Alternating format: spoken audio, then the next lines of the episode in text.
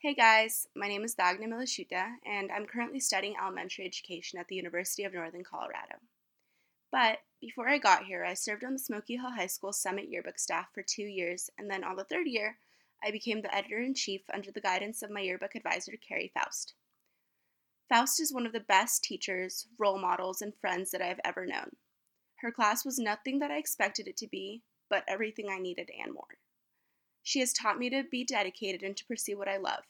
She told us the honest truth, in the most loving and supportive way, of course, in order for us to become our best selves. She gave us a home away from home. She gave us countless amounts of memories. So thank you, Faust, for being the most dedicated teacher I've ever known and for showing me what it truly means to care about your students. Okay, here's the show.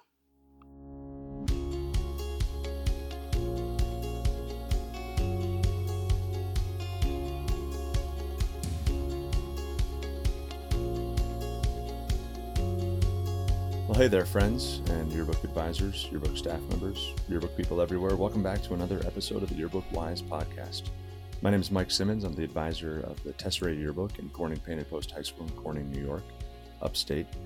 And uh, it's good to be back with you. It's been a few weeks. Uh, it's been pretty busy in our lab. I'm not sure about yours, but we finished our spring supplement, which was 40 pages. Uh, that takes us from mid March to mid May on a uh, about a two month production cycle.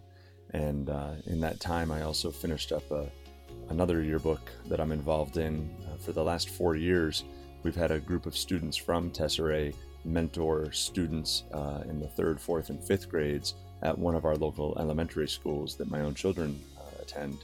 Um, we just wrapped the fourth year of the Down Under yearbook at Winfield Street Elementary School.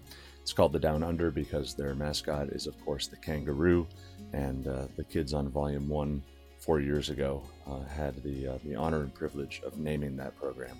It's been a lot of fun. Uh, it's changed its face uh, a few times over the last couple of years. We um, we had about 22 kids involved last year, 22 elementary school students, uh, with about a dozen mentors from Tesserae. this year, we downsized to fourth and fifth grade only, and uh, 11 participants mentored by, uh, I think, about six kids on the Tesserae program. You know, with the media students that we've got in our programs, as, as savvy as they are, uh, be it in in video production or as stills photographers, as designers, as communicators, uh, and journalists, there's all sorts of opportunities that you've got as media advisors to encourage your middle and high school students to have a stake in the school and community around them. Uh, we call that service journalism or service media.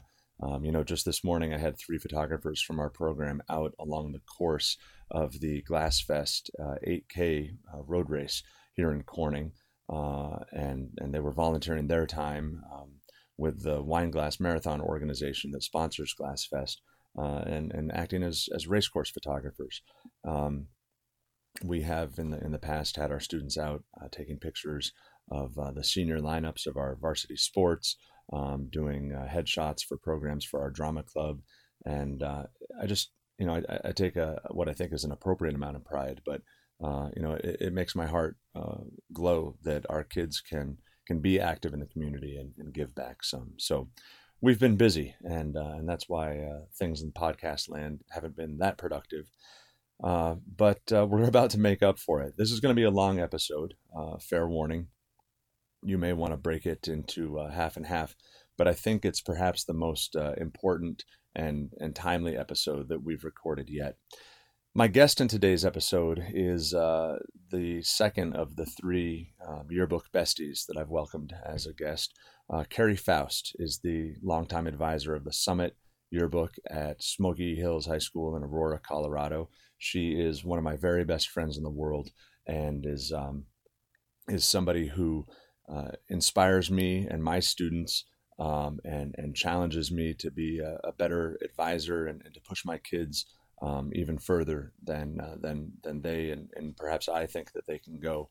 Uh, she has been a, a, vital part of my yearbook life uh, since we met back, I think, circa 2008 or so. It's almost 10 years now, and um, she is uh, is well known for her energy and passion, her expertise, and um, and just some really outstanding and, and tremendous uh, award winning journalistically based uh, yearbooks at, at Smoky.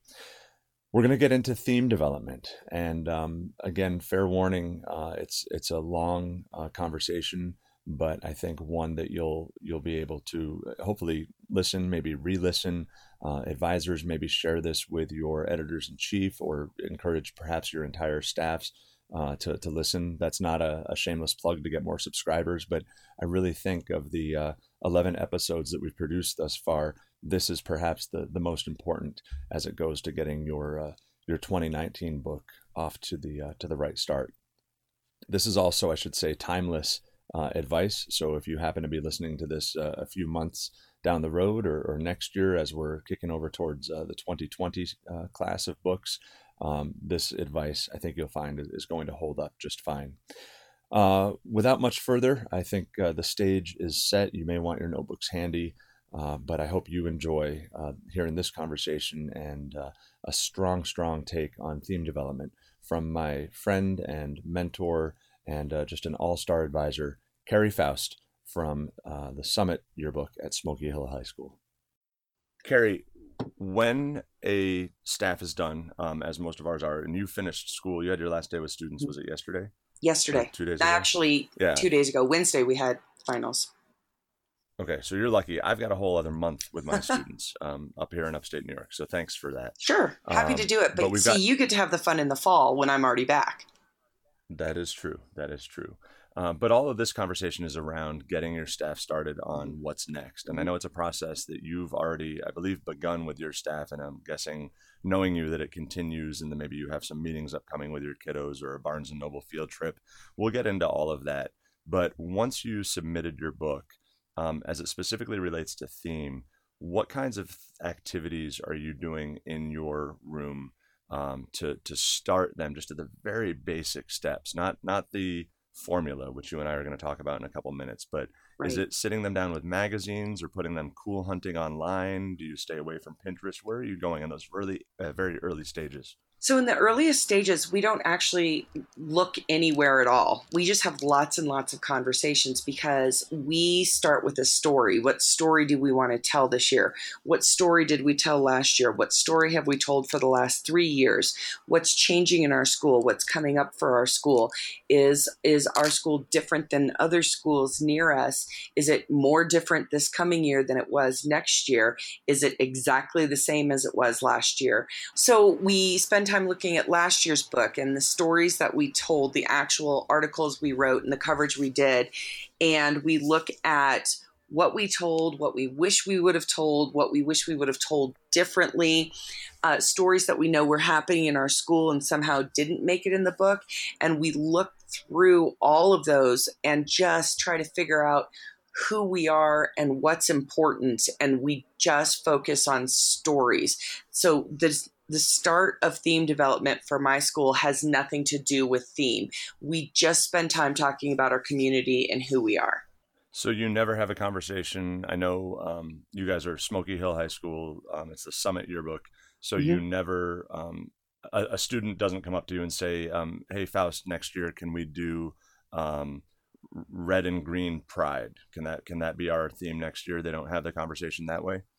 No, that's not how we start the conversation. Now, of course, kids come up to me and say, "Hey, what what if we um, do uh, rough and tough, always a buff?" You know, that's the inclination to go for something that has to do with school colors or something that has to do with the school mascot. But those often happen randomly, and I'll say, oh, that's a great idea, when we all know it's not a great idea. And I say, we'll get to that point. Right now, we're going to start by just talking about who we are. So, so that I kind of just put those off while we move forward talking about who we are instead of a theme. I think, I think staffs can get really stuck in this idea of we need a theme, we need a theme, we need a theme, but there's not any development behind that theme. They haven't figured out why they're doing it. So when they start g- throwing things out, you know, red and green forever or and I'm serious. I every year get something rough, tough, always a buff. Every year, some new kid who's super excited about yearbook throws something like that at us, and and it's just not time for that yet. When you go back and you think about the school itself and the stories that you want to tell, then those kind of less desirable theme ideas have a way of weeding themselves out before you get to the end of the discussion. And I'm going to guess if I visited your lab, you might say that's that is an That's, idea, kiddo, but or because I am who I am, that's a terrible idea, kiddo, but only because you don't yet know how we do it. And and I'll say, what's the story behind rough and tough and always a buff? What what does that mean? And then I send them back to think about that. We should interject here. You guys are the buffaloes. So oh, yeah, if that wasn't apparent to otherwise, listeners. rough and tough and always a buff doesn't make sense. Yeah. Right. Um, so it's story first. It's story first, and, story and I will first. say, um, and and I I am who I am, and I I, I know that you are not a sugarcoater of things. You're pretty practical and, right. and real with your kids.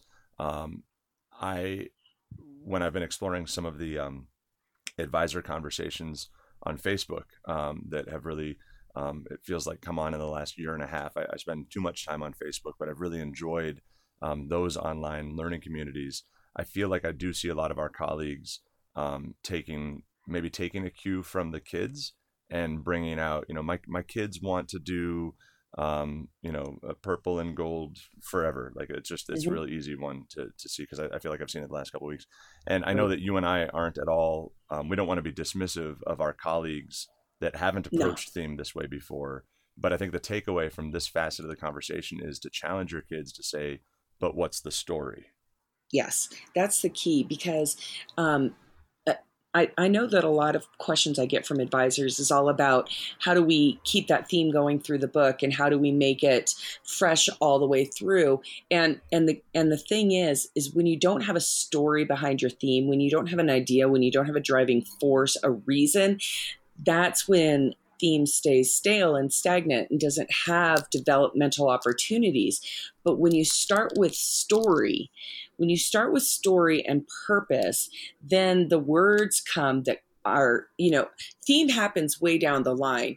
For me, it's story, words, pretty, and then you have a theme. So you find your story, you find the words that illustrate that story, and then you find the pretty, the graphics, the colors, the beauty that and the photo treatments or whatever that then illustrate the verbal story. And when all of that comes together, those three things together become a theme.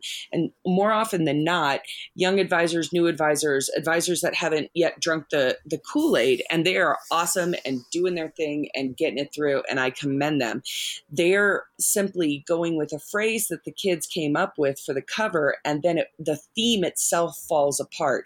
The words on the cover are not your theme, it's so much more than that when you talk about um, I, I, think a, a, helpful illustration that I don't know if I picked it up from you or, or, some of our friends in the network or just over the years. You know, I've said to my students, think of a company that is about uh, not making excuses, about getting stuff done, about making things happen, about if you're with us, we can help you in reaching your goals. Um, and you know, you you paint that story, that corporate identity that mm-hmm. way, and I say, who is it? Hands go up and they say, "Well, it's Nike." And I said, "How did you know?" And they were like, "Well, let's just do just it." Just do it. And so to ha- to have advisors think about, you know, who's got your back, who's trustworthy, who's there when you need them, just like your neighbor. Oh, it's State Farm. Okay. Or, you know, and and to do those exercises because as you and I have talked about over coffees and at workshops, the the pros that do this at the corporate level in branding a a corporate identity and core values of mm-hmm. what our brand is or what they can help us do as their customers than distilling it into three words or a phrase. I mean, they're they are literally the experts at this. It, absolutely, and and that's who we should be taking our inspiration from.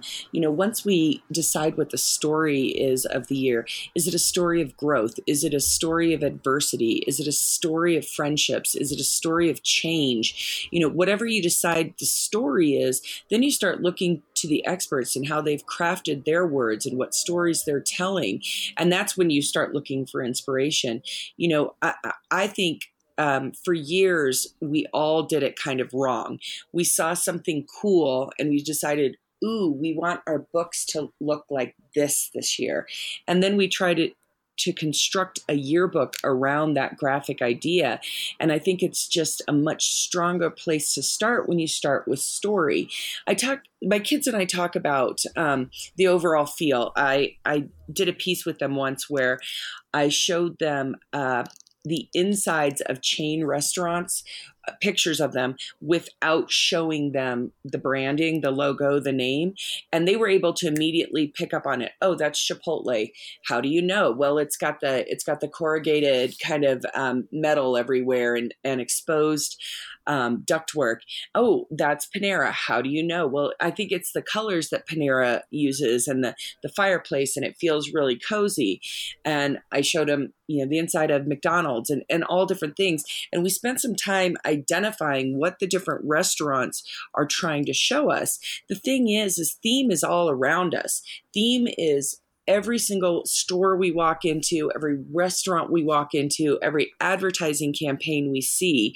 And and we don't we're not immediately aware of it all we know is that we feel safe and comfortable and inspired to do whatever it is we're supposed to be doing with that theme in that space and and that's how yearbook storytelling ultimately when when it's really executed in, a great way. Your readers don't really they're not aware of the theme. In fact, if they're aware of the theme, it's probably a bit too much. Instead, everything just makes sense. Everything falls into place and and the experts out there do that so perfectly. So just like in our English classes, we study writing, uh, you know, you give the kids a poem and you have them reconstruct it in their own words using the same cadence.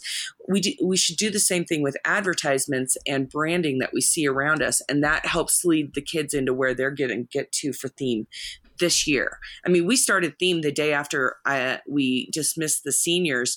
So we, um, we sent our supplement, I think, on April 12th, and we started theme on that day. And then our last day of school was yesterday. So we've already spent a, a, month and a half on theme for next year.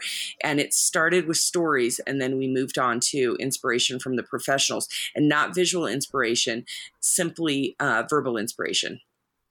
So, how do you when you're talking with your staff or with staffs at, at, the workshops and conventions that you teach at nationally, how do you mm-hmm. approach uh, or come to a school that says, well, we don't really have anything going on next year? And, and what I mean to say is, um, as you know, with our story at Tesserae, we just finished the first four year, full four year rotation mm-hmm. at a brand new school. Mm-hmm. So our path through these last four years, I feel, was was pretty straightforward. Uh, the first year was the transition, so it was a book about transitions and coming together, and and we can get into the rest of it. But if you've got a school that just has a, a quote unquote normal year ahead, there isn't a new principal, there isn't a new wing being built, mm-hmm. there is not mm-hmm. a new technology initiative. It's just a year in Middle America in 2019.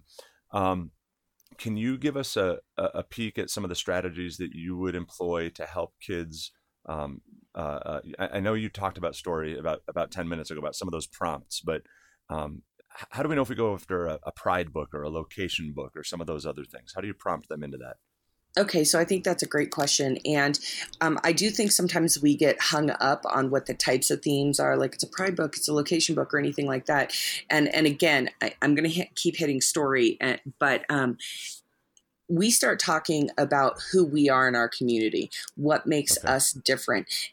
For example, um, my district has six high schools in it, and we're all within about a six mile radius of each other. I mean, these kids have been in and out of each other's uh, elementary school and middle schools all along, but all six high schools have very different identities. You know, there's the sports school, there's the rich school, we're the diverse school, there's the STEM school, um, there's the new school. So we all have these different identities. And so we try to walk down um, uh, in those years where there's nothing else to talk about nothing else going on we try to talk about who we are.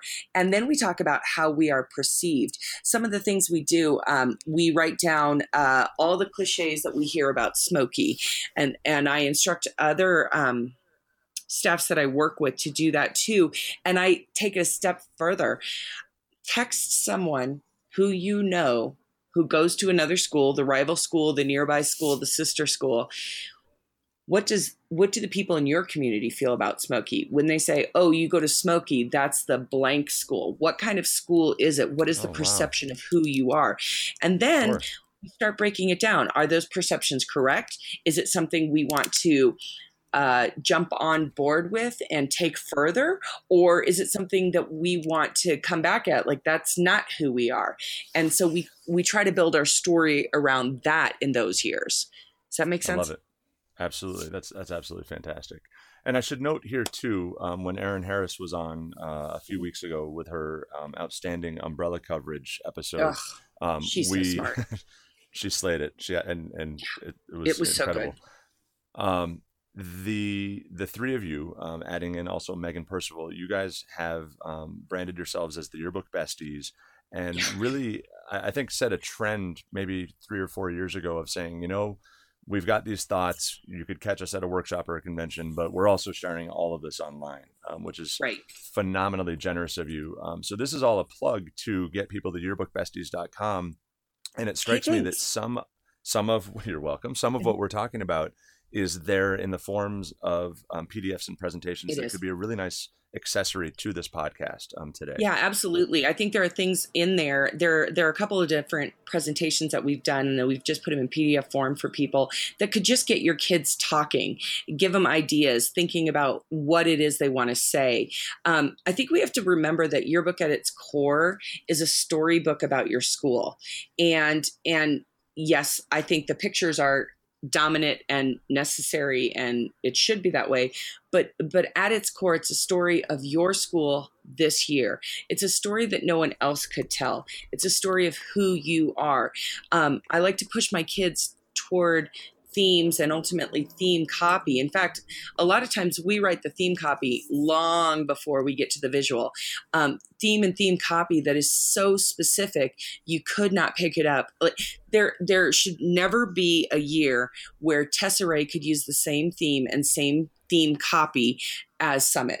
We're just two totally different schools and we have totally different stories. And even in the years that we're both growing or we're both changing or we're both getting a schedule change or whatever, it's affecting our communities differently. And so the words that we choose to tell the stories really should be absolutely specific to who we are. And let's give a quick example of that. If um, if you and I, and I know that we've seen and critiqued books, and, and this mm-hmm. is all offered from a place of um, honesty and for sake of and helping advisors grow. improve. So, so if mm-hmm. you're listening to this right now and you're thinking we're going to be a little bit harsh, please understand this is about helping staffs around the country improve. But if we read opening copy that says, um, we come to Millersville High School as freshmen and we learn in four years to become better versions of ourselves. We walk the halls and we play games, and then mm-hmm. we're seniors and we graduate. That could have mm-hmm. been written in 1937 and that could have been and written... it could be written in any school anywhere anytime and exactly and and, and the key is getting specific getting straight to specifics about your school. You know yes we do all walk through the halls as freshmen but we do it differently. Um, in your school freshmen may be on the freshman hallway. We don't have a freshman hallway. We do have a link day where they all come in and they meet their mentors and they meet their buddies and all of these things. So there are ways to tell that story, and that story is valid, but it needs to be about who your kids are and about the experiences they've had. You know, if every freshman has Dr. Weissman at some point, then we need to say his name. If every freshman has to go through the longest line in the history of lines to get their English 9 textbook, then you need to talk about that. And you need to if speak. Your kids, I was going to say, if your kids are going yeah. to Friday night football game, where would they go mm-hmm. for a slice of pizza beforehand? Um, and in my school, the kids wouldn't be going to a Friday night football game oh, because, so I mean okay. this in a generous way. But uh, uh, we don't we don't have a wonderful football program. Although, go Buffs! We got a new coach and we're super excited.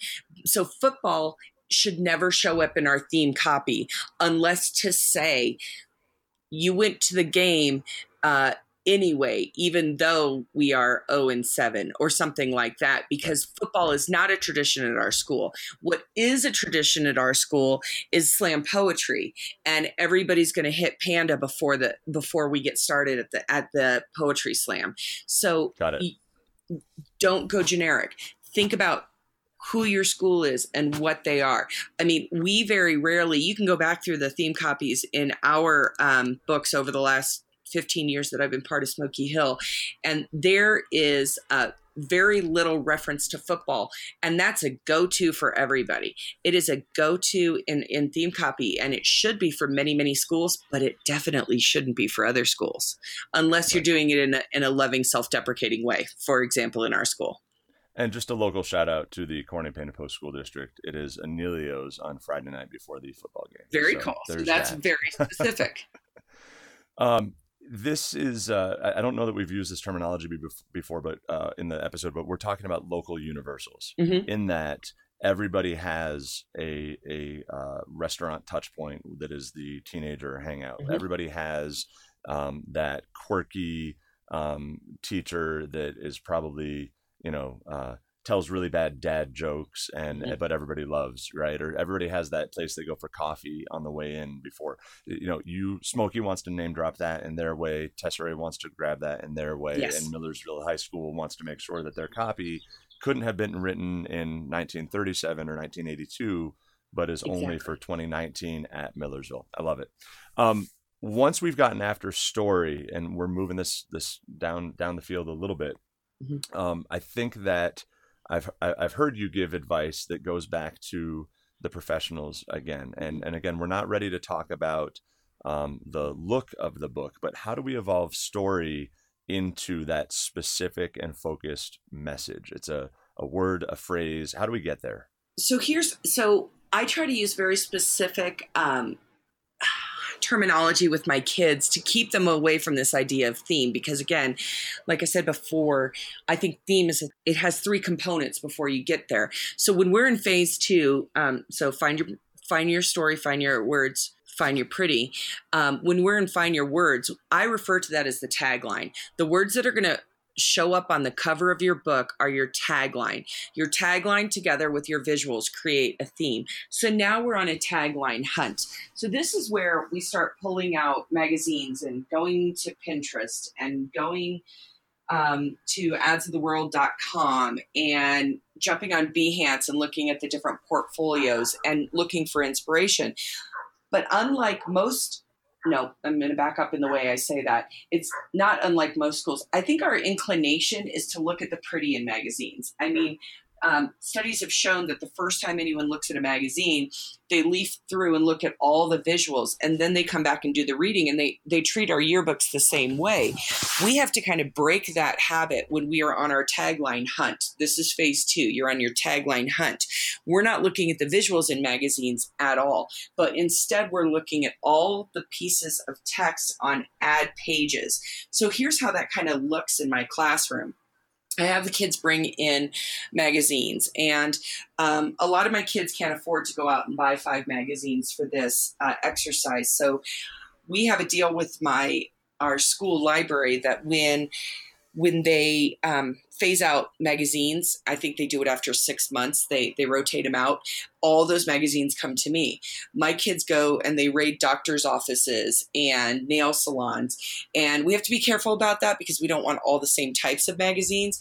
We want boy magazine and girl magazines and um, finance magazines and real estate magazines and everything you can think of, car magazines, and because we want a wide variety of advertisements. Now, even then, it's not as simple as it sounds. It's not as cut and dried. In fact, I'm going to grab.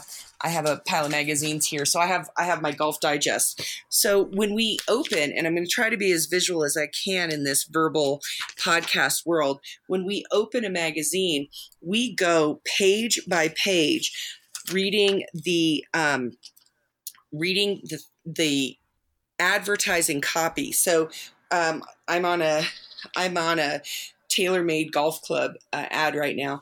TaylorMade, number one driver in golf, one face to rule them all. Ooh, one face to rule them all. One school to rule them all. One place to rule them all. That would be that'd be a very cool idea if you were the top dog school in your district. Um, the or if you're a Lord one, of the Rings fan.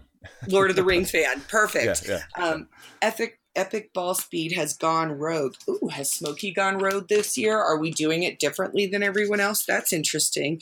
Um, Breitling, no, nothing good there. Uh, capital One. Memories are made around meals. Memories are made around re- meals. Okay, that's something yearbooky with the word memories. It's a little bit cheesy, but I like the idea. So we go through, and one of the things I do is I turn on um, my 80s station on Pandora or Spotify, and I turn up the music because one one of our ways is to physically read the words we see on the page out loud um, because you can't play with words until you hear them rolling out of your mouth and so so we all sound like kind of a bunch of idiot savants just sitting in the room mumbling to ourselves. But I turn right. up the music because kids are more likely to participate if they don't think people are listening to them. And they just say the words that they see on the ad pages out loud. I just got to a Maui Jim one, and the view's better from here. That's interesting. Um, mm. We're Smoky Hill. We're not built on a hill, so there is no view. So that wouldn't work for us. But I like the idea, especially since we've got a school down the street called Grandview. So that might be a cool one for them. And we just play with these words, and the words come from so many different places. You know, uh, we did a book a couple years ago, sort of close to exactly right and we had already decided that the story that year was about how teenagers for whatever reason think everything have to be has to be perfect. Um, get the perfect grades find the perfect prom date have uh, the perfect hair when you come back from school uh, from summer break or whatever but that that's not how it's going to be that part of being a teenager this was our story part of being a teenager is getting it wrong and that's exactly right in and of itself so when we were looking for words that year these came up around in a really strange way, sort of close to exactly right. We got sort of close from a pizza place ad, sort of close to Italy was their tagline, sort of close to Italy. And then exactly right came from um, a watch ad, exactly the right time. So we melded those two phrases into sort of close to exactly right. So they had never come from, they weren't from anywhere else, but they were inspired by two other ads and they told the story that sort of close to exactly right was this teen need for perfection, but it's not supposed to be perfect and it that in and of itself is exactly right. So the, that phrase that we found really organized the story that we wanted to tell into some pretty cool words. So there we were with the tagline. So let me stop you there for for mm-hmm. two questions. Um, and yeah. this is this is fantastic. And i hope that those of you who are listening in the podcast are just eating this up because this is this is grade A level um, advice you're getting from Carrie. Um, what does your room look like? Um, not in the kid, uh, where the kids are, and that the fact that they're listening to music, but what are or what is the collection point for the content and the ideas? Are you uh, poster board on the walls? Are you um, having them contribute everything on clips yeah. and JPEGs to a Google Drive folder? Um, and then I've got a question about spin-offs um, when you're when you're done. Okay. Um, would we get to the visual? Um, that happens differently every year, but this verbal part evolved to a place where it hasn't changed in a lot of years. So we we clear off the whiteboards and whenever something rolls off a kid's tongue that makes their ears perk up, they physically stand up, go to the whiteboard where I've got like 18 markers, and they just write it down no explanation. they don't write their name next to it, it's pretty anonymous. And they just put the phrase there. That's where we collect the original phrases. And then, you know, sometimes we often we do this over multiple days and multiple sessions and of course at some point uh, a, a, camera phone comes out and we take a picture so we can collect them for later. But the the initial data collection happens on the whiteboard because it's just so much more communal. If you tell kids to write things down at, at their at their desk or at their seat and then share them out, they're more likely to self censor. Oh, that was a dumb idea, and not say it out loud um, when it's time to share around. Instead, when they're all up on the board and everyone has a chance to peruse these phrases, uh, people can either admit that they put it up there or not. sometimes we end up with phrases that people who didn't write them up there end up advocating for. Because then we go through a whole hey, who likes this? Who doesn't? Is there something about this that you want to say yes to? Is there something about this that you think is a bad idea? Who's going to advocate which way for this phrase?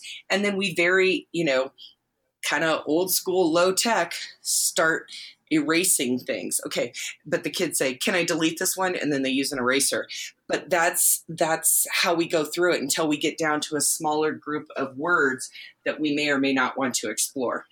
I got it. I love it. Now we've got some people talking um, on the Facebook High School Yearbook Teachers and Advisors group, um, one of a couple groups that I'm a part of, and I posted out this morning and said, "What questions do you have for a theme development expert?" Mm-hmm. And somebody said, uh, actually, in two different questions, I'm kind of blending them. Um, Shannon Wolf is a um, new advisor um, who will. She's not advised yet. She's going to advise in the fall. Cool. Janice Welcome Rushman to the world, Shannon.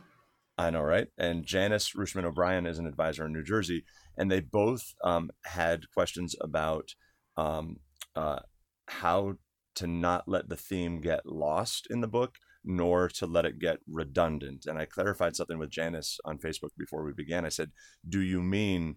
Uh, how to have it on the cover and page four and page 44 and page 144 without it without you know making you just want to gag or, or you mm-hmm. know punch yourself in the face because you get sick of it mm-hmm. um, those two questions to me go to spin-offs and how yes. to manifest the theme throughout the book um, this this conversation this question could be its own podcast mm-hmm. episode um, so so we'll try to be how, succinct yeah how do how do we talk about taking sort of close to exactly right or one plus one equals one and turning it into a story for the football team, turning it into a mm-hmm. coverage package for kids getting their driver's licenses, mm-hmm. and turn it into um, a topic that could help us embrace, uh, let's say, current events.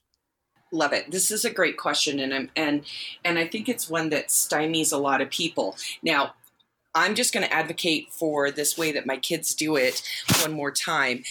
We answer this question when we're still back in story and words long before we okay. ever get to visual. And I think it allows the visual to develop better when you answer these questions earlier to find out whether this phrase that you've come up with is really fluid enough to use throughout an entire 200 or 300 page book. So we do a lot of wordplay at this point.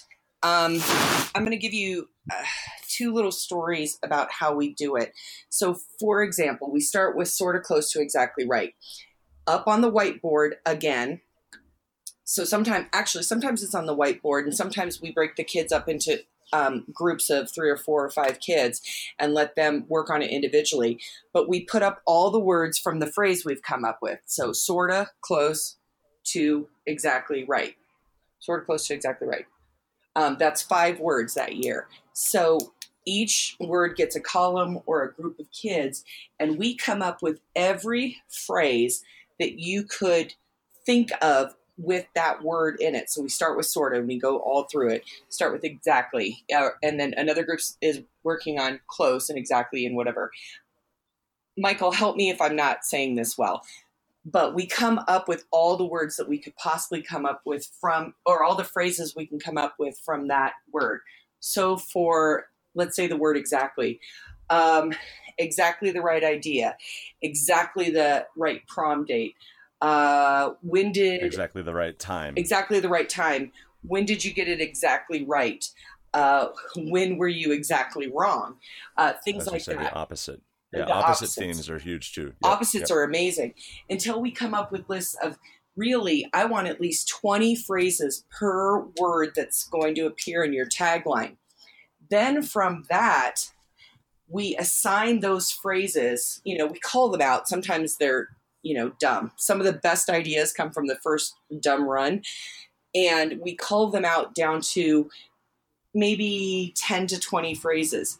Then we go back to um, up on the yearbookbesties.com website, there's a 50 ways to tell a story. And one of our slides there has a ton of different um, depending on the vocabulary you use sidebars mods secondary stories so for example like a q&a or a he said she said or a timeline or i don't know the a, a stuff mod whatever it is we start assigning those phrases to the different mods here's what i mean by that and I'm actually going to.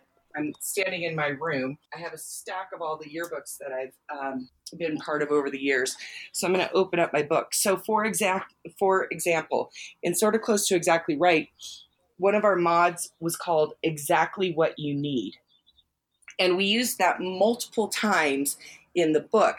This one that I just opened to on page 61, exactly what you need is the headline. The subhead then becomes the content of the actual mod. So, exactly what you need uses the, uh, part of the tagline to continue the verbal theme throughout the book. But the subhead, how to create the perfect movie day outfit. Movie day was one of our spirit days that year. And then it goes on to show you how to be Elsa, how to be an evil minion, how to be thing one and thing two, and, and a picture of three different kids in their costumes with a how to on how they created their co- costume.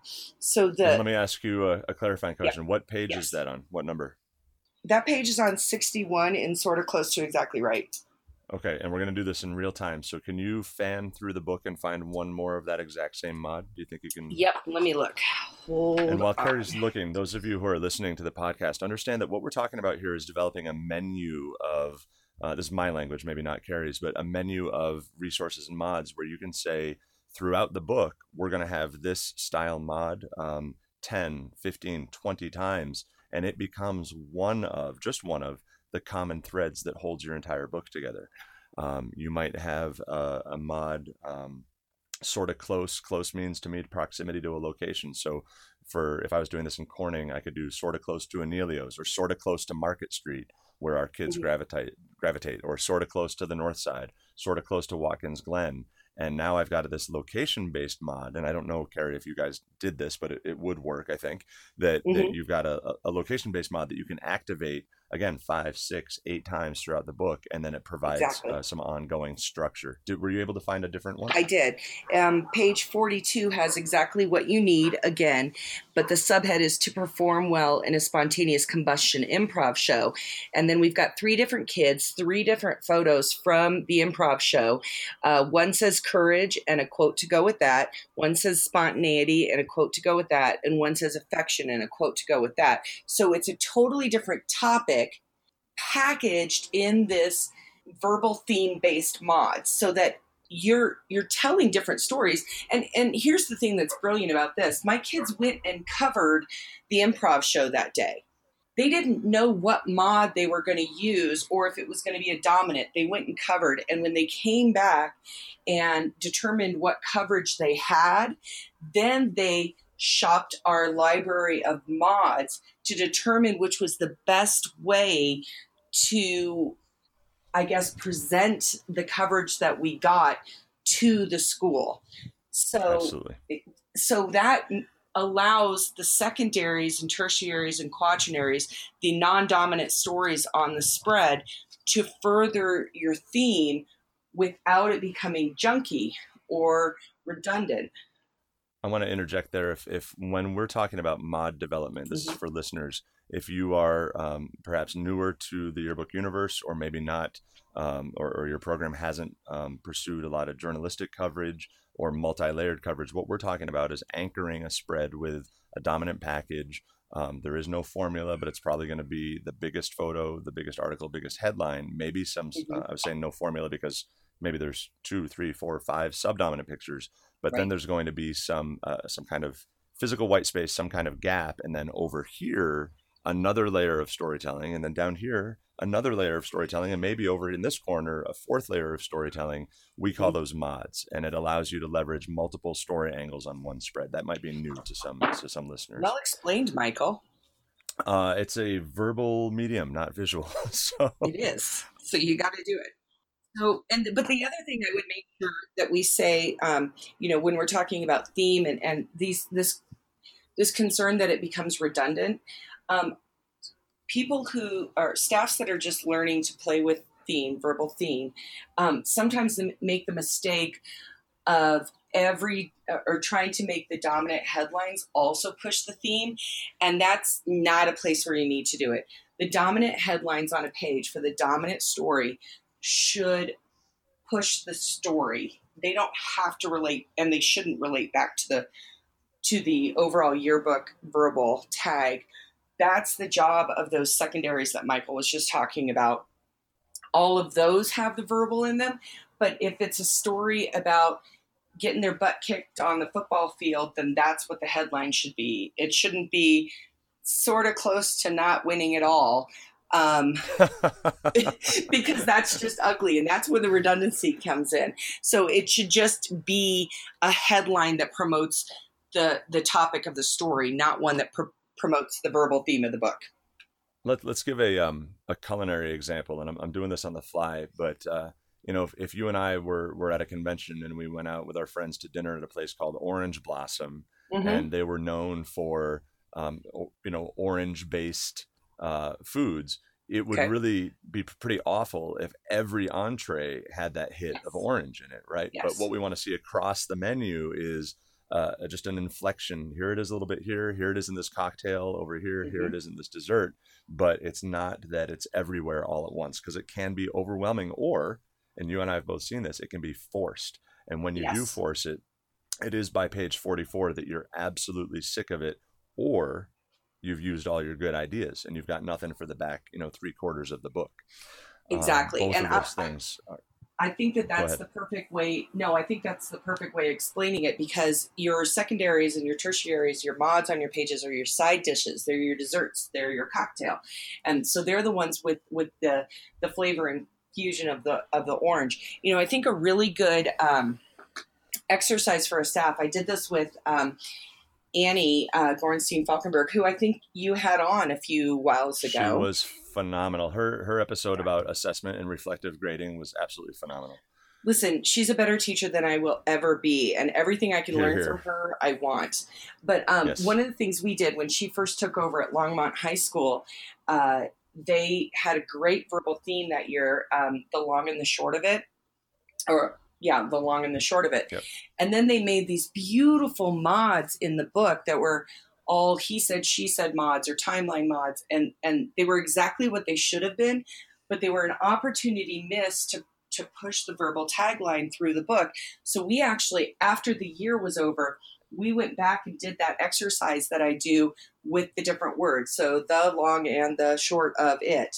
We put the kids in groups, we had them come up with a bunch of phrases, and retroactively we were able to go back. Now, this was after the book was printed, but it was kind of like the post mortem on last year's book to make next year's book better. We were able to go back and assign theme based headlines for every one of the mods in their book that would have been one more opportunity for them to push that verbal through. Right. Absolutely. And and being willing to engage with your staff when all is said and done. I saw I don't know if it was I think it was the at National JEA account um, or maybe Student Press Rights Scholastic Press Rights Commission. Somebody on Twitter posted this week, can you do a coverage audit of your publication mm-hmm. um, now that the year is done? I think it might have been uh, pointed more towards newspaper, but it was it was getting after whose voices yes. were included this year, um, and that a whole other podcast episode on coverage and inclusion. But uh, I think the the point that I want to make is that when you're done, you don't have to be done. And an audit of your book, what did we undercover? What did we overcover? Where could we have inflected the theme more? Where are Absolutely. some missed opportunities? To have the modesty to be able to do that and self critique is a phenomenal exercise for you and your. Well, and that just goes back to good teaching. I mean, we don't just hand them back essays and never speak of them again. So we shouldn't do that with the yearbooks either. And and if we're taking time to analyze how we treated verbal and visual theme, we're just going to get better every year. Um, so we're inching our way. I, want to want to point out for for friends who have been who who is that cat? I've heard it a couple that times. That is August, and he Excellent. just brought me his ball to play fetch with. So you might hear him a couple more times. Hey, that is that is fine. We've had uh, podcast cats before with Aaron. Love it. Um, what can you just just briefly and I, and I think I I'll, probably understand because I, I, understand your kids and your culture. But can you? Um, this is in, in regards to a question on Facebook. Um, talk about um, encouraging ideas from all students or all editors. Maybe talk a little bit about the power dynamics. I know that's kind of a loaded term um, between editors and quote unquote just staff members. That's the four letter J word that I really dislike. Mm-hmm. Um, but but also um, this is a, a loaded question as, as it goes to, to staff power dynamics, but also the uh, this is the theme that we determined in May. Now it's September. The people who said this is what the theme is going to be are either graduated or have Mhm. not, have left the program. Do we go with what a group said four months ago, even if we don't believe in it? Can you unpack that a little bit? I'm not sure if that's how your program works, but I know you've worked with staffs like that that have had to deal with those issues. Well, I think that that question is multi-layered, so I'm going to try to Yes. I'm going to try to unpack it a little bit. The first thing I'm going to say is that you have your staff, you as the advisor, as the you know de facto leader of the group, have to be very intentional about everything you do, including not allowing staff dynamics to take over where there's a group of kids who have always been there and so they get to know everything. But that means frank discussions have to happen with your leadership and your returning staff members. So, for example, I get together with the returners long before the conversation happens with the younger kids and I say, This book is not about you. This book is about 2,100 other kids who don't have input to the book. And these new kids who are coming into our program, they are part of the representation of those 2,100 kids, just like you are. And their voices are as important as yours are. And they get it, and you get them to buy in, and you talk to them about their responsibility to not just their senior year book, but the future of the program, and including voices and including people. So, then very practically, when it's time to start having these discussions, I don't allow kids who already know each other to sit together. And it's just as easy as taking a veteran staffer and every other wanting them between the new kids so that they can they have elbow partners to use the educational term who have a different point of view and a different frame of reference because yearbook development doesn't immediately make sense to all of us so these questions that the new kids have are totally valid and they work to make the returners step back from what they think they know and analyze why they think they know it. Okay, so that's the very And Carrie, wouldn't you say? Sorry to interrupt you. Wouldn't you also say that those newer kids are more likely in sync with those other 2,200 too? They're they're almost 100%. representative of that student body, which will be like, wait, what what what is what does our theme mean, or where are you going with that? And that's the thing because the other kids, the returners, have been living in magical yearbook land for a year, so they get the lingo and they get the the way we do it, but they may be disconnected from who and why we do it because again, they've been in magical yearbook land. We are the great creators of the yearbook, whereas these new kids coming in are the consumers of the yearbook. And so their opinions are even often more valid than those who have been ensconced in magical yearbook land. So Right. when right. they when they can talk to each other, and again, it's not easy when you have new kids, but when you talk to your returners about it is your job to make the kid next to you contribute to this conversation. Ask them questions. Tell them their ideas are valid. Know that we're not going to take them all. Know that even the returners, their ideas aren't all going to be used, but that in this group, in this room, the expectation is contribution so that we can get to the right place for our school And a good idea can come from anywhere. from anywhere and everywhere. when you you and I uh, have a similar, I I think, summertime experience. Our kids, we, we never really stop. Right. Um, you and I see each other on the on the teaching circuit, and we send our kids to camps. Um, let's just say that at the end of for you May and the end of June for me, our yearbook uh, theme for the next year is is quantified as you know the letter A. So we've got Mhm. theme A. That that a couple weeks later, a visit to Barnes and Noble might evolve it into maybe not even theme B, but A and a little bit more. But then when we send them Right. to camp, it might be they they have a really transformative experience and a one-on-one critique with a guru and Mhm. suddenly we're at we're at theme idea q and we're like wait a second. I thought we were doing this thing over here. Um, but we've gotten to this place uh, on on on questioning or on people challenging our assumptions that it's evolved. This happened to us my team last year. Um, Mhm. thank god. Um, so all of that is to say it's a pretty simple yes or no but can themes evolve over the summer themes can and should evolve over the summer. Um, what I will tell you is that very rarely does our verbal tagline evolve, except for with some tweaking. What what often evolves is how we're going to present that storytelling visually. In fact, often we spend all spring just being sure of who the soul of our book is and and that's what i always talk about with verbal uh, the the reasons the why the where they came from the story behind it and and by the time we get to barnes and noble or tattered cover or camp or online with some guru or talking to you or the besties the kids are so sure of the story behind the verbal that it's not really going anywhere. It very right, rarely right. goes anywhere. I would say our last six books, once the verbal was chosen in the spring, it didn't go anywhere. But the visual ended up nowhere like what we looked at in the spring. And that's, I think, where a lot of the growth comes from. Because we've done the and, job. In fact, I would say that we do a better job with the verbal than the visual sometimes. Okay. All right. Well, that's a perfect segue to, and I'm kind of, I want to be sensitive to our time here. And those of sure. you who are listening and hanging in, I know that you know that you're getting great stuff um, out of this, but this is a, this is going to be a long episode. I hope you find it worth it. Sorry, uh, you guys. talked about tattered. No, no, no. I think it's, it's, I, I, we're right where we need to be.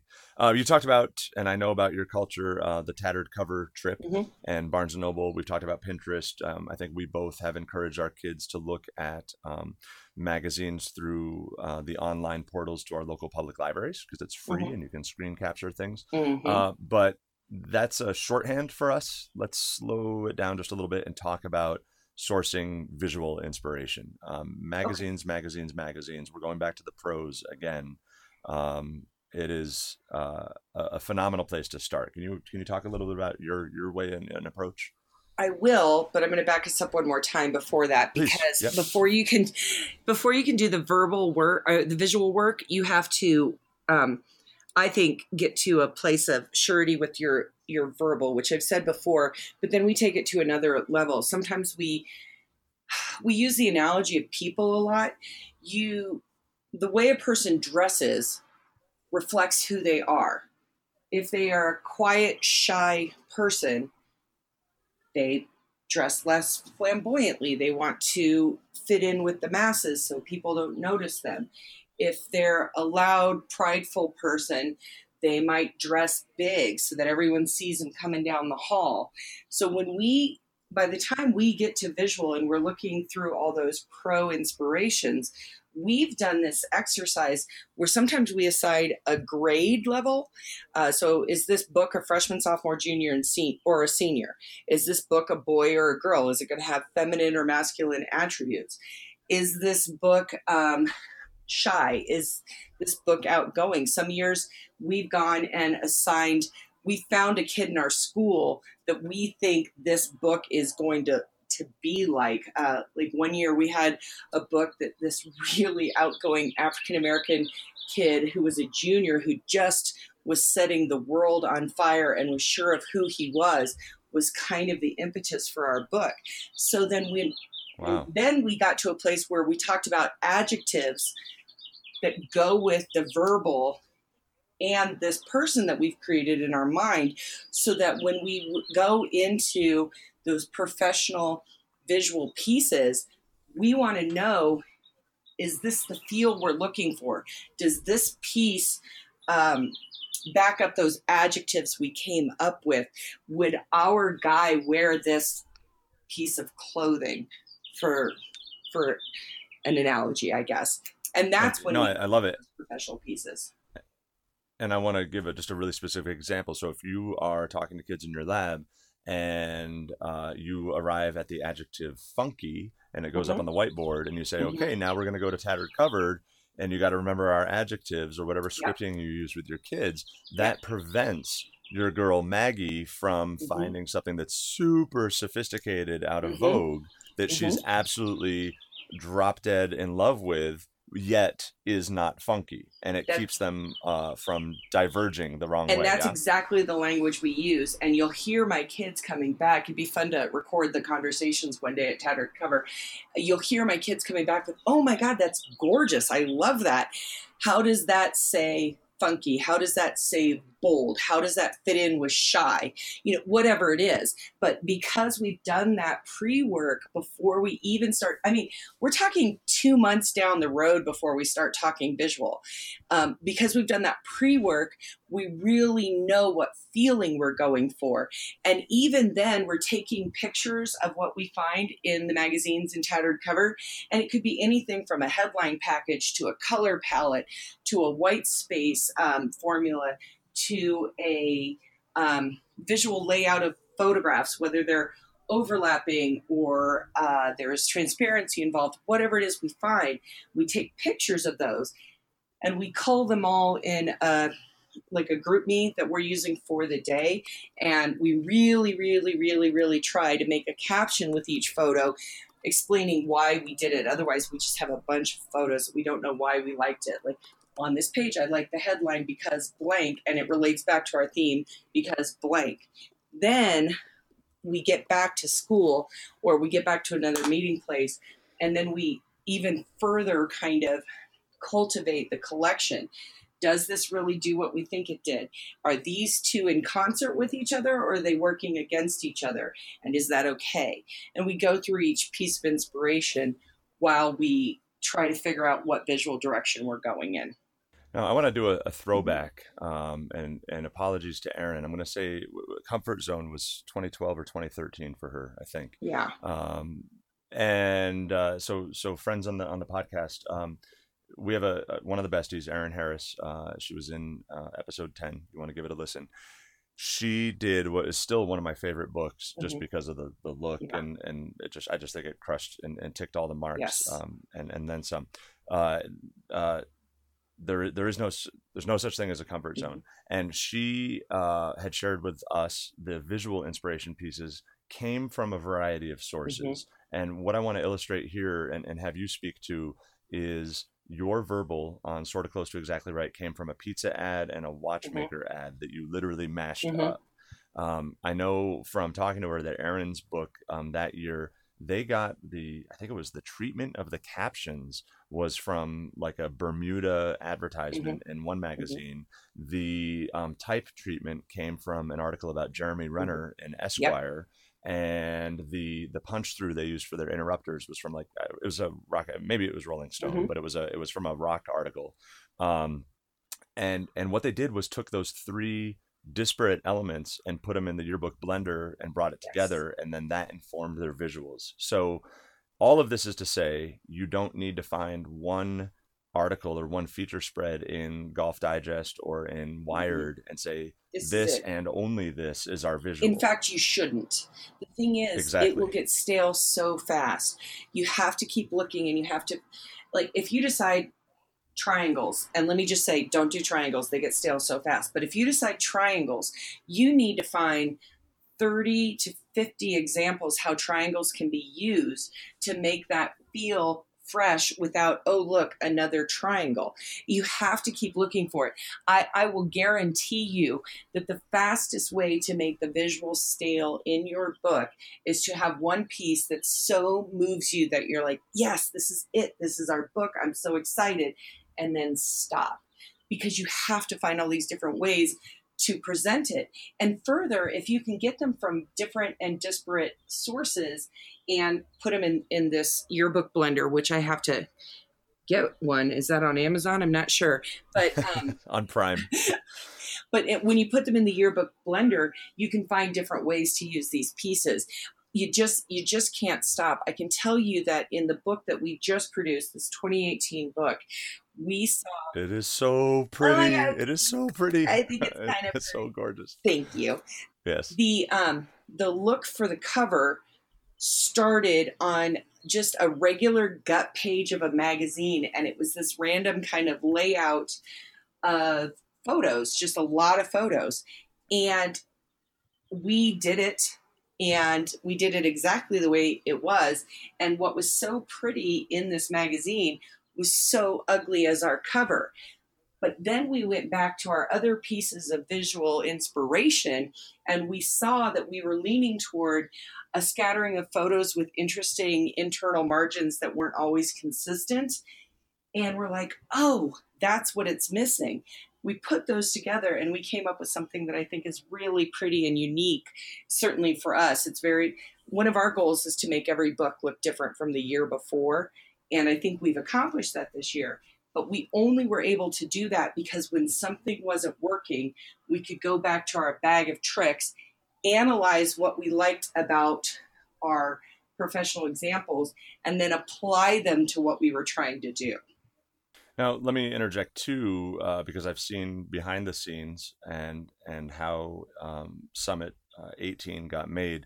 You had uh, a, a, kid or a group of kids um, run down like demons this beautiful, beautiful, beautiful uh, serif typography um, that uh, I believe you sourced again on multiple mm-hmm. fronts. Yet you said, and I'm, I'm, wondering if the internal conversation was, hmm, this is this is coming at us from six different magazines. This is a trend, and we should get after this. Yes, it was like that. It's weird because it, uh, if you guys get a hold of a copy of my book um, from this year, I it its dominant visual element is this gorgeous serifed font, period. There's no lines, there's no squares, there's no color palette. In fact, there's no color in the book besides the photos. It's just this thick, black, gorgeous font. And I am anti serif. Um, I don't know why. It's how I was raised. I don't know if I need a 12 step program, but my, my thing are nice, clean sans serif fonts. But we found this at this font and it just kept showing up over and over again. And the kids were like, We really like it. We don't yet know how we want to use it, but we really think it's got to be there. So we kept putting it on our, you know, our mood boards, whether they were virtual or physical. And then my friend Mike Simmons, you guys may have heard of him. He and I were in a car on a way to a workshop very soon after my kids had found this font. And he said, and I said, We're trying to find and name this font so I can buy it. And he says, Oh, I just saw that font on a Twitter post. It's beautiful. And next thing we knew, we had we had the um, name of it, and we'd put it through a couple of different font uh, apps trying to find it. But Michael found it because that's what you do. You find and do things. And it became between this white space pattern that we had found in multiple visual professional examples that we just kept pulling over and over again, and this font that Michael ended up naming for us, that became our the entire visual presence of our book. There's like I said, there's not there's not a line, there's not a square, there's there's no other visual element other than this white space and this beautiful dominant serif font, and that became the entire visual identity of our book. So as we shift into uh, the kind of wrapping this this mm-hmm. conversation up, um, uh, I'm going to venture a guess that maybe we could gather. Um, uh, an inspiration piece or two and some of the slides that were indicative oh, yeah. of that in your book. Could we share that with some of the podcast mm-hmm. listeners? Absolutely. I'm happy to do that. Okay. And you guys can look for a description of that uh, or a, uh, a, link to that in the description.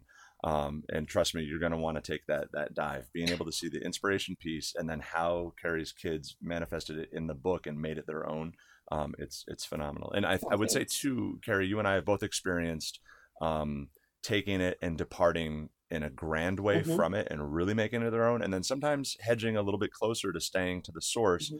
i think um, when it gets into creative design i, I don't know if i want to uncork a, a plagiarism con- conversation but it really is important to have it as your own and, and make it work for you um, so that's something to keep in mind advisors yeah, I think, as you guys are I think that's Carrie, important but also if you go online and, and you um, just put in the words artists steal I think there's a lot of conversation about how um, starting with an inspiration and making it your own is not the same as plagiarism. And I think um, just like we do in all of our other subjects, to to go to the professionals, to go to the place, the people who've been there before, to go to the ideas that are already there, to then move forward. That's just really good teaching practice, also.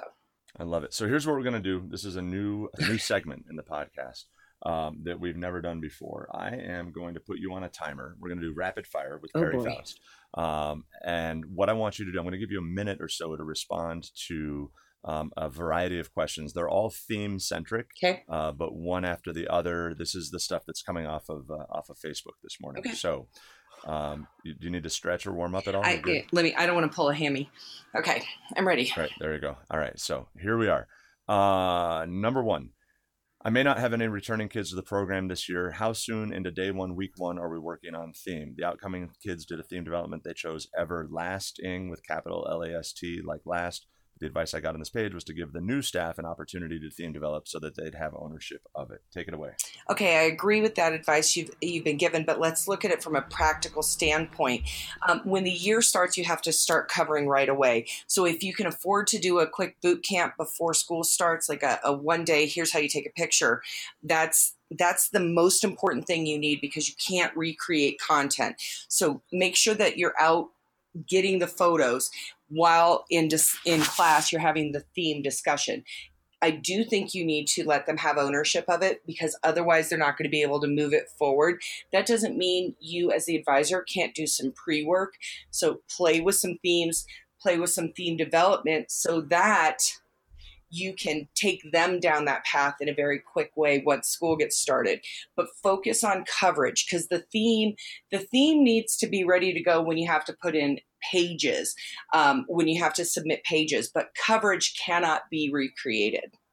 And and I think that's an important. Um, uh, uh, it's important to articulate that and and just put that fully center for you advisors. I, I got into it with one of my design editors who's brilliant two years ago, but he got very frustrated with me because he felt like I was minimizing what you and I, Carrie, mm-hmm. would call the quote unquote pretty of the mm-hmm. book.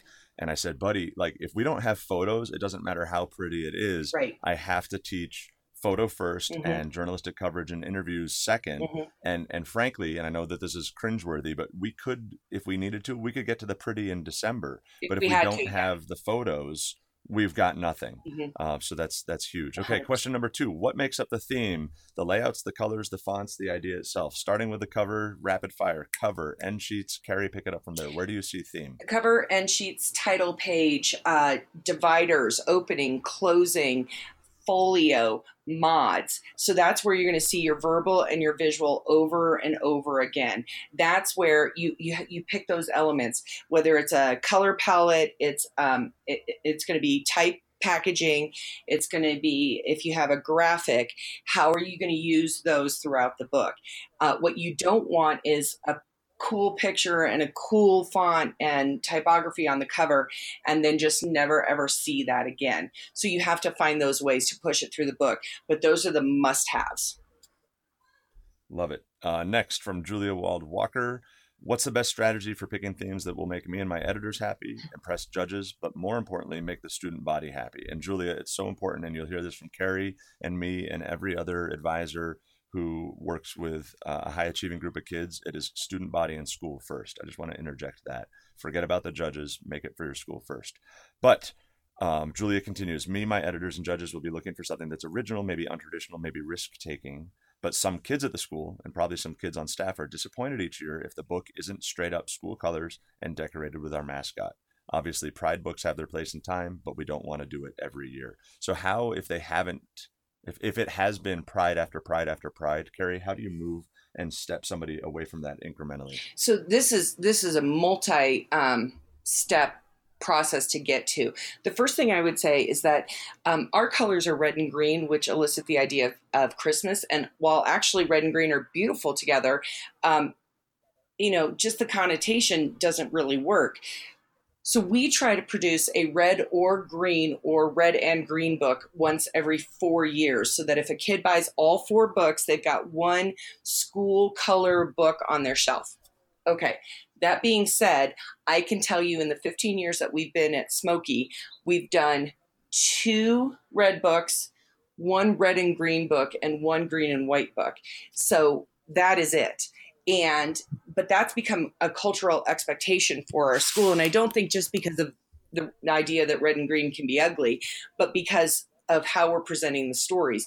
One of the ways we moved away from it was we started with you know black books and gray books moving moving away from that. And always always always the the color of the cover reflected the verbal of the story. So it was like, oh, well, this teal does make sense here because it's a bright, exciting um, verbal theme. So it ought to be a bright, exciting color.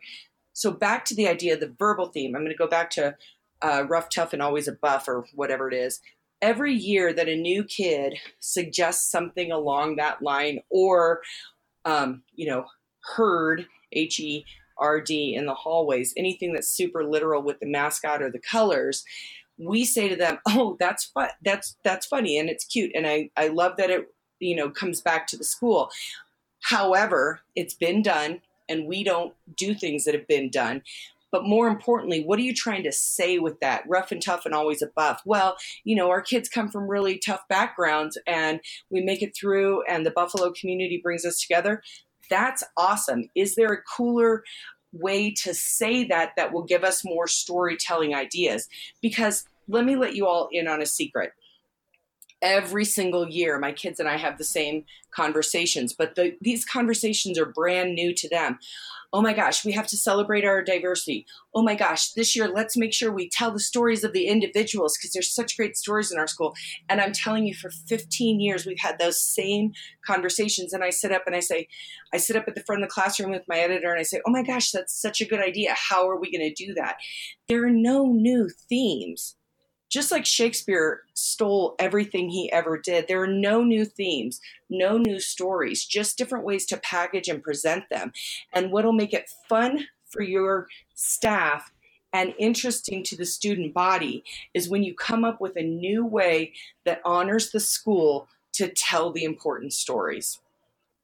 And that language, when you can divert from red and gold forever you can get into much much more realistic and authentic teenage focused storytelling yes. the, the stories um, of today teenagers yeah and their cool meters and their and their cheese ball yeah. meters are so finely so tuned, tuned. Uh, it's been my experience that that when it took a while at west which was my my former school we merged to the new school when we started diverging from green covers the initial was wait what are you doing and then a couple of years in and it is a multi-year process we made mm-hmm. believers out of them and it was uh, mm-hmm. almost a trust and and listen inevitably you're going to get a phone call from a mom who got her yearbook in 1991 or 1987 who says why isn't it mm-hmm. maroon why isn't it whatever that's how my yearbook was but anyhow, you know, again, another podcast. But you also have to remember to build that with your kids and with yourself. I mean, my principal is so smart, and he always says steak on Tuesdays, and I say, "What? Steak on Tuesdays?"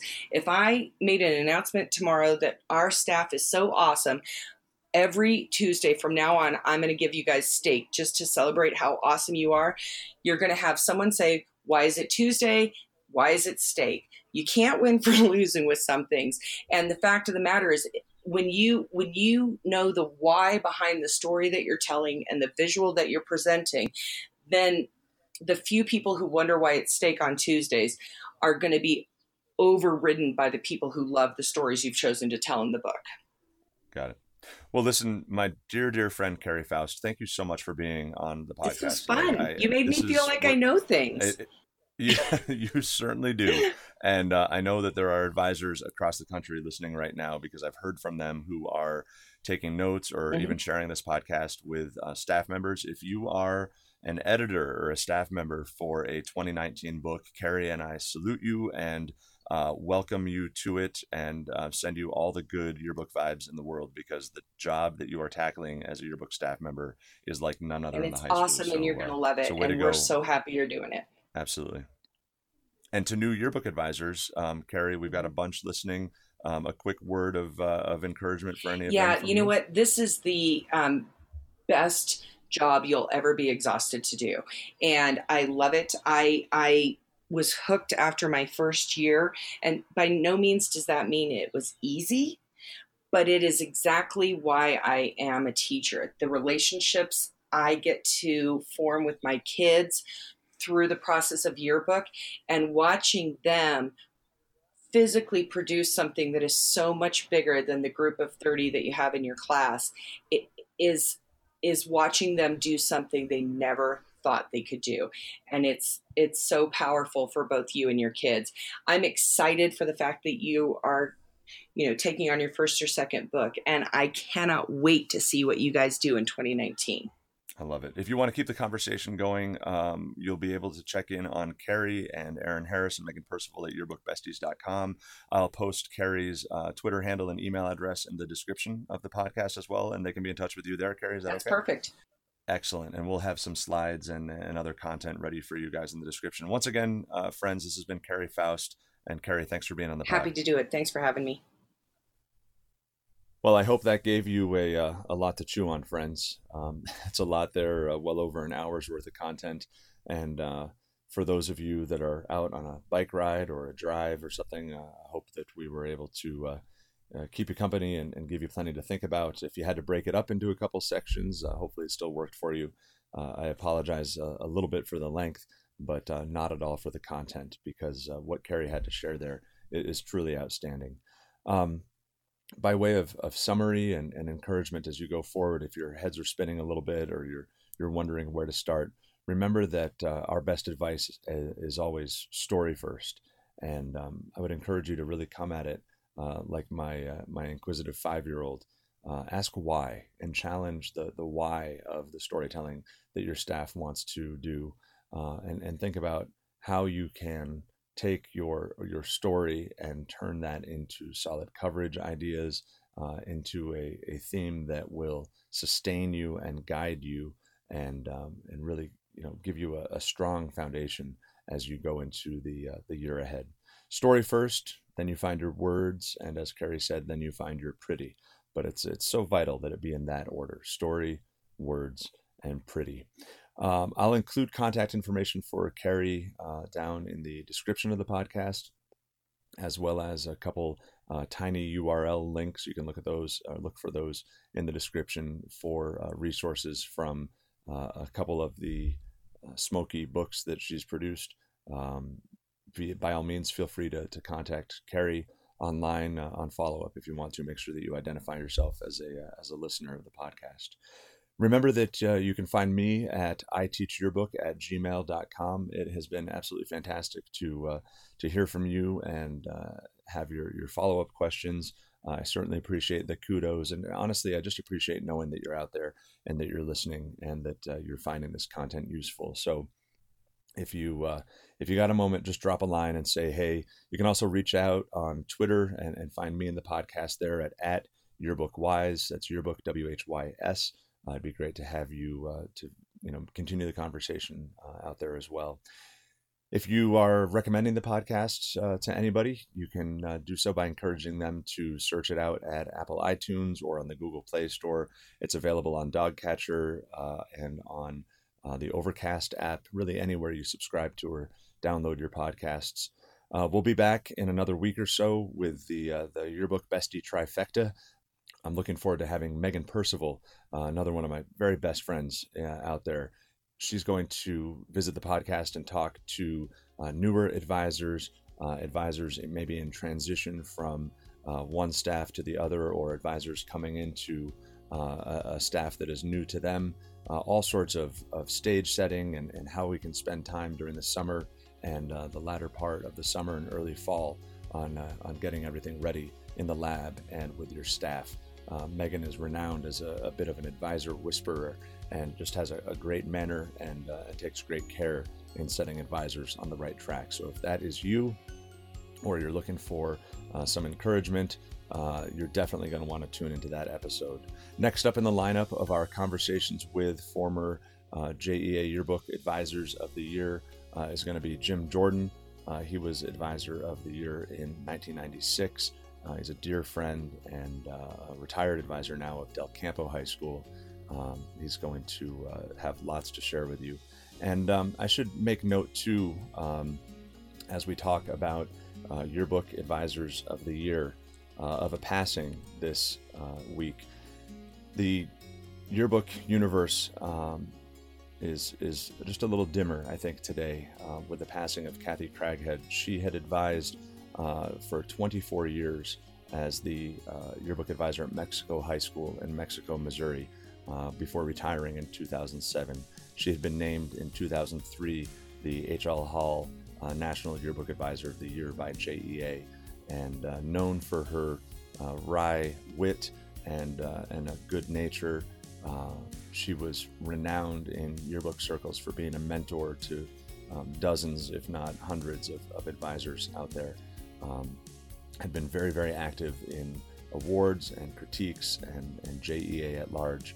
And I know there are, are many of my dear friends in this yearbook world uh, mourning her passing this week. So today we lift up uh, Kathy Craighead and all that she was and all that she did for students and advisors in scholastic journalism and yearbook specifically.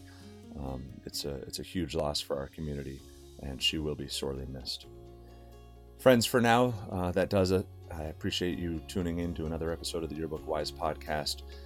For now, good luck, be well. We'll talk soon.